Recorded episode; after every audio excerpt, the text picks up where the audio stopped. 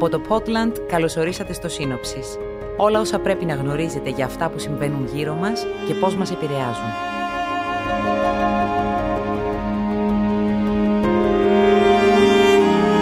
Σήμερα 5η 24 Ιουνίου θα μιλήσουμε για τις συνέπειες του Brexit και τι γίνεται με τη Σκοτία και τη Βόρεια Ιρλανδία.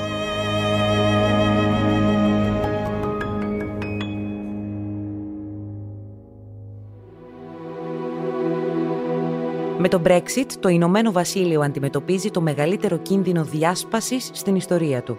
Σήμερα η χώρα είναι πιο διχασμένη από ποτέ. Στη Σκωτία σιγοβράζει ο πόθος για δεύτερο δημοψήφισμα για ανεξαρτησία, ενώ στη Βόρεια Ιρλανδία αναζωπυρώνονται οι φόβοι για επανάληψη της βίας από το παρελθόν. Tensions have flared in Northern Ireland in the most serious clashes with police for years. And in Scotland, a fierce political battle for independence is in full swing. Πριν από πέντε χρόνια, το Ηνωμένο Βασίλειο έβαλε μία βόμβα στα θεμέλια της Ευρωπαϊκής Ένωσης. Κόντρα στις περισσότερες προβλέψεις, στο δημοψήφισμα που είχε οργανώσει η συντηρητική κυβέρνηση του τότε Πρωθυπουργού David Cameron, επικράτησε η επιλογή της αποχώρησης από την Ευρωπαϊκή Ένωση. Το Brexit. Δηλαδή η έξοδος από την Ευρωπαϊκή Ένωση έγινε πραγματικότητα. Η διαχείριση του Brexit αποδείχτηκε δύσκολη υπόθεση και για τις δύο πλευρές. Αμέσως μετά το δημοψήφισμα ακολούθησαν πολύμηνες διαπραγματεύσεις, ώστε να καθοριστούν οι μελλοντικές σχέσεις Λονδίνου και Βρυξελών. Πολλές φορές έφτασαν κοντά σε ναυάγιο. Τελικά το Δεκέμβριο του 2020 κατέληξαν σε συμφωνία, η οποία άρχισε να εφαρμόζεται από την 1η Ιανουαρίου 2021. Θα περάσουν χρόνια μέχρι να αντιληφθούμε και να καταγράψουμε τον πραγματικό αντίκτυπο του Brexit, τόσο στην οικονομία όσο και την κοινωνία. Την ίδια στιγμή το Brexit δημιούργησε έντονες αναταράξεις στην ενότητα του Ηνωμένου Βασιλείου. Γιατί αυτό το θέμα είναι επίκαιρο σήμερα; Η χώρα αποτελείται από τέσσερις περιοχές. Την Αγγλία, τη Σκοτία, την Ουαλία και τη Βόρεια Ιρλανδία – Ενδεικτικά, ο πληθυσμός της Αγγλίας είναι περίπου 56 εκατομμύρια, της Ουαλίας 3 εκατομμύρια, της Βόρειας Ιρλανδίας 2 εκατομμύρια και της Σκοτίας 5,5 εκατομμύρια. Η Αγγλία και η Ουαλία ψήφισαν υπέρ της εξόδου, ενώ η Βόρεια Ιρλανδία και η Σκοτία ψήφισαν με μεγάλη πλειοψηφία υπέρ της παραμονής στην Ευρωπαϊκή Ένωση. Για τη Σκοτία το Brexit είναι ένα τεράστιο σοκ που τάραξε τα νερά και επανήλθε το θέμα της ανεξαρτησίας τους από το Ηνωμένο Βασίλειο. Γιατί όμως η Σκωτία δεν σταματά να μιλά για ανεξαρτησία, γιατί δεν θέλει να αποτελεί τμήμα του Ηνωμένου Βασιλείου και γιατί βρίσκεται σε αντιπαράθεση με την Αγγλία; Στα σύντομα, οι Σκοτσέζοι έχουν κελτική καταγωγή. Προέρχονται δηλαδή από μια Ινδοευρωπαϊκή φυλή, ενώ οι Άγγλοι έχουν κυρίως σαξονική καταγωγή, από μια γερμανική φυλή. Οι Σκοτσέζοι είναι κυρίως καθολικοί, ενώ οι Άγγλοι είναι Αγγλικανοί, δηλαδή έχουν υιοθετήσει μια δική τους μορφή προτεσταντισμού. Η Σκοτία, αν και αποτελεί τμήμα του Ηνωμένου Βασιλείου, βρίσκεται σε διαρκή αντιπαράθεση με την Αγγλία από τις αρχές του 10ου αιώνα. Ω ξεχωριστή οντότητα σχηματίστηκε γύρω στα μέσα του 9ου αιώνα. Για αρκετά χρόνια τα δύο βασίλεια βρίσκονταν σε αντιπαράθεση και πολεμούσαν συχνά μεταξύ τους. Με τη συνθήκη της Ένωσης την 1η Μαΐου του 1707 επιτεύχθηκε η οριστική ένωσή τους, χωρίς ωστόσο να λείπουν οι συγκρούσεις. Το κίνημα για ανεξαρτησία αναζωπυρώθηκε τον περασμένο αιώνα. Η αρχή έγινε το 1934 με την ίδρυση του Εθνικού Σκοτικού Κόμματος, Scottish National Party, που ξεκάθαρο στόχο είχε την απόσχηση της περιοχής. Το 1997 η Βρετανική κυβέρνηση παραχώρησε στους Σκοτσέζους αρκετά προνόμια αυτοδιοίκησης, όπως για παράδειγμα την ίδρυση ξεχωριστού κοινοβουλίου και αυτοδιάθεση στα θέματα φορολογίας και παιδείας. Με βάση τη συμφωνία, η Σκοτία και οι άλλες δύο περιοχές, η Ουαλία και η Βόρεια Ιρλανδία, έχουν το δικό τους κοινοβούλιο και την ίδια στιγμή εκπροσωπούνται στο Westminster, τη Βρετανική Βουλή. Και ερχόμαστε στο σήμερα, που ο πόθος της Σκοτίας για ανεξαρτησία παρέμεινε το ίδιο ζωντανός.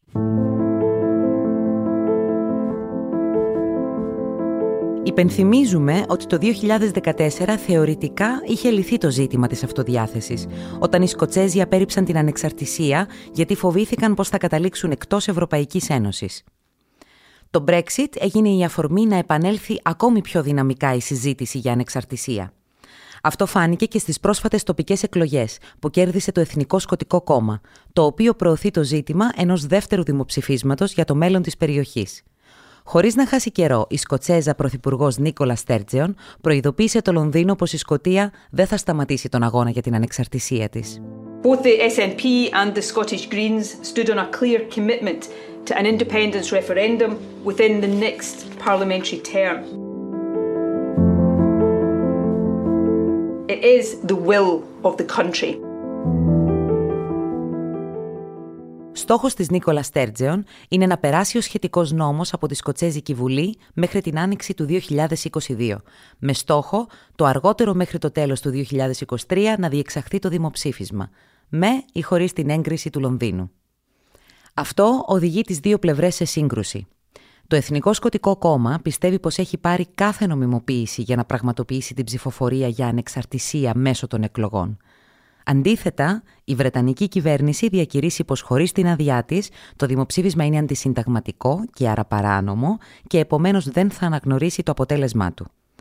Το θέμα εξακολουθεί να διχάζει τους Σκοτσέζους και δεν είναι καθόλου βέβαιο πως ένα δεύτερο δημοψήφισμα θα έχει διαφορετικό αποτέλεσμα από το πρώτο. Πρόσφατες δημοσκοπήσεις έδειξαν πως το 49% των Σκοτσέζων θα ψήφιζε κατά της απόσχηση. Ένα οριακό αποτέλεσμα που δείχνει πως η κάθε πρόβλεψη είναι δύσκολη. Τα πνεύματα παραμένουν τεταμένα. Για παράδειγμα, τον περασμένο Φεβρουάριο η Σκοτία σε μία αμφιλεγόμενη κίνηση κατέβασε τη Βρετανική σημαία από τα κυβερνητικά κτίρια και την αντικατέστησε με την Ευρωπαϊκή. Το μήνυμα ήταν σαφές. Για πολλούς στη Σκωτία, η Ευρωπαϊκή Ένωση μετρά πολύ περισσότερο από το Ηνωμένο Βασίλειο. Όλα του διαζυγίου δύσκολα. Η μετατροπή της Σκωτίας από Βρετανική περιοχή σε ανεξάρτητη χώρα δεν θα είναι εύκολη υπόθεση. Επειδή υπάρχουν πολλά δύσκολα ζητήματα, νομικά, διπλωματικά, στρατιωτικά, οικονομικά, που πρέπει να επιληθούν. Αν επικρατήσει το ναι σε ένα δεύτερο δημοψήφισμα, για αρκετούς μήνες οι δύο πλευρές θα βρίσκονται σε ένα έντονο πάρε δώσε διαπραγματεύσεων.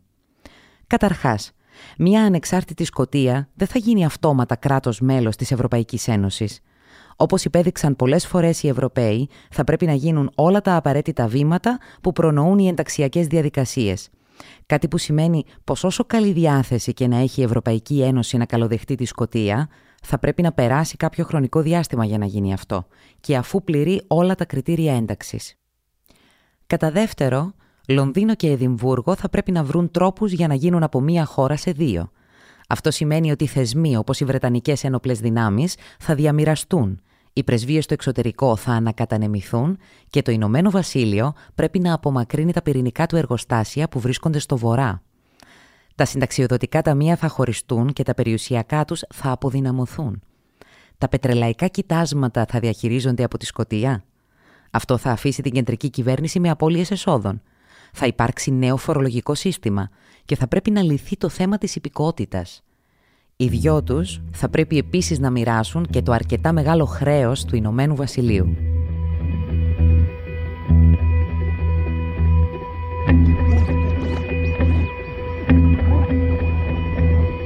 Το άλλο μεγάλο ζήτημα που προέκυψε μετά το Brexit, η Βόρεια Ιρλανδία. Η περιοχή έχει τη δική της ταραγμένη ιστορία. Λίγο πριν τον 10ο αιώνα, η Ιρλανδία τέθηκε κάτω από την ηγεμονία των Vikings και αργότερα κυριεύτηκε από τους Άγγλους για περισσότερο από 800 χρόνια. Το 1919 η χώρα χωρίστηκε σε δύο περιοχές, τη Βόρεια και τη Νότια. Οι Βρετανοί ήθελαν να κρατήσουν και τα δύο κομμάτια κάτω από την κυριότητά τους. Πολλοί Ιρλανδοί όμως είχαν αντίθετη άποψη, και έτσι ξεκίνησε ο πόλεμος της Ανεξαρτησίας, που είχε ως αποτέλεσμα την ίδρυση της Δημοκρατίας της Ιρλανδίας το 1922. Όχι όμως ολόκληρου του νησιού, καθώς το βόρειο τμήμα προτίμησε να παραμείνει τμήμα του Ηνωμένου Βασιλείου. Αυτό όμως δεν έλυσε οριστικά το πρόβλημα και ξεκίνησε μία μακροχρόνια σύγκρουση ανάμεσα στους ενωτικούς και τους εθνικιστές, όπως ονομάζονται. Οι ενωτικοί είναι οι προτεστάντες, που επιθυμούν η Βόρεια Ιρλανδία να συνεχίσει να αποτελεί τμήμα του Ηνωμένου Βασιλείου. Οι εθνικιστές, στην πλειοψηφία τους καθολικοί, επιθυμούν την ένωση με τη δημοκρατία της Ιρλανδίας. Οι σχέσεις μεταξύ ενωτικών και εθνικιστών έφτασαν σε πλήρη ρήξη στο τέλος του 1960, όταν ξεκίνησαν οι λεγόμενες ταραχές. Τα βία επεισόδια, οι διαδηλώσεις, οι βομβιστικές επιθέσεις και τα τρομοκρατικά χτυπήματα διήρκησαν για 30 ολόκληρα χρόνια. Υπολογίζεται ότι περισσότεροι από 3.600 άνθρωποι, στην πλειοψηφία τους Σάμαχη, σκοτώθηκαν την περίοδο αυτή. Την εποχή εκείνη, το σύνορο που χώριζε την Ιρλανδία από τη Βόρεια Ιρλανδία έγινε σύμβολο μίσους και γραμμή αίματος και για πολλά χρόνια ήταν το πιο θερμό σημείο της Ευρώπης. Πιο θερμό ακόμα και από το τείχος του Βερολίνου και την πράσινη γραμμή της Λευκοσίας.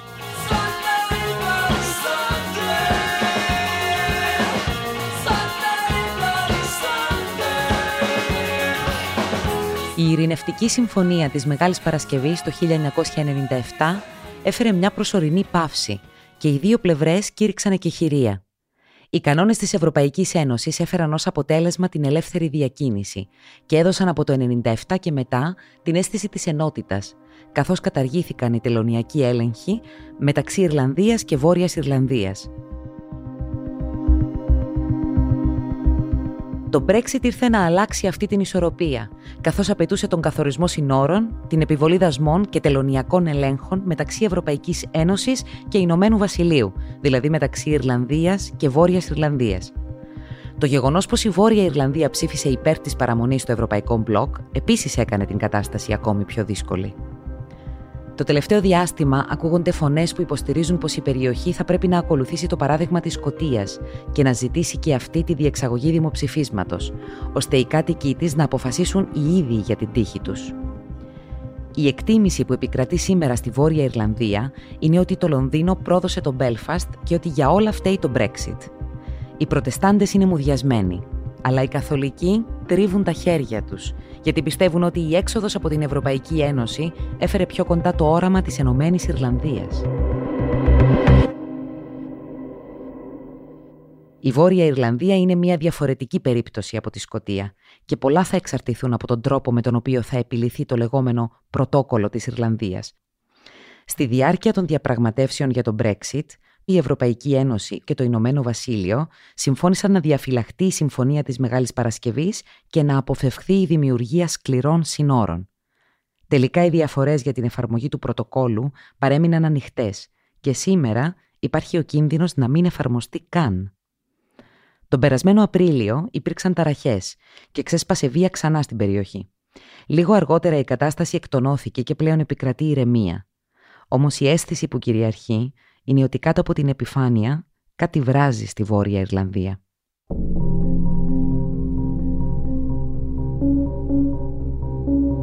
Σήμερα τόσο η Ευρωπαϊκή Ένωση όσο και το Ηνωμένο Βασίλειο πρέπει να μάθουν να ζουν με τις αλλαγές που έφερε το Brexit. Από τα ταξίδια μέχρι το εμπόριο και από την διαχείριση θεμάτων υγείας μέχρι τη συνεργασία για την ασφάλεια, οι σχέσεις των δύο πλευρών διαμορφώνονται. Για παράδειγμα, έχει αυξηθεί το κόστος εισαγωγών και εξαγωγών έχουν αρχίσει να εφαρμόζονται μία σειρά νέων συνοριακών κανονισμών στη θέση της ενιαίας αγοράς. Χρειάζεται βίζα για την είσοδο στη χώρα και τα δίδακτρα στα Βρετανικά πανεπιστήμια έχουν εκτοξευθεί πλέον για τους Ευρωπαίους πολίτες. Το Ηνωμένο Βασίλειο έγινε από μέλος της Ευρωπαϊκής Ένωσης μια τρίτη χώρα και παρόλο που υπάρχουν κανόνες που ορίζουν τον τρόπο λειτουργίας για τις υπηρεσίες, τις εταιρείες και τους δασμούς, το Brexit επηρεάζει την καθημερινότητα και των Βρετανών και των Ευρωπαίων.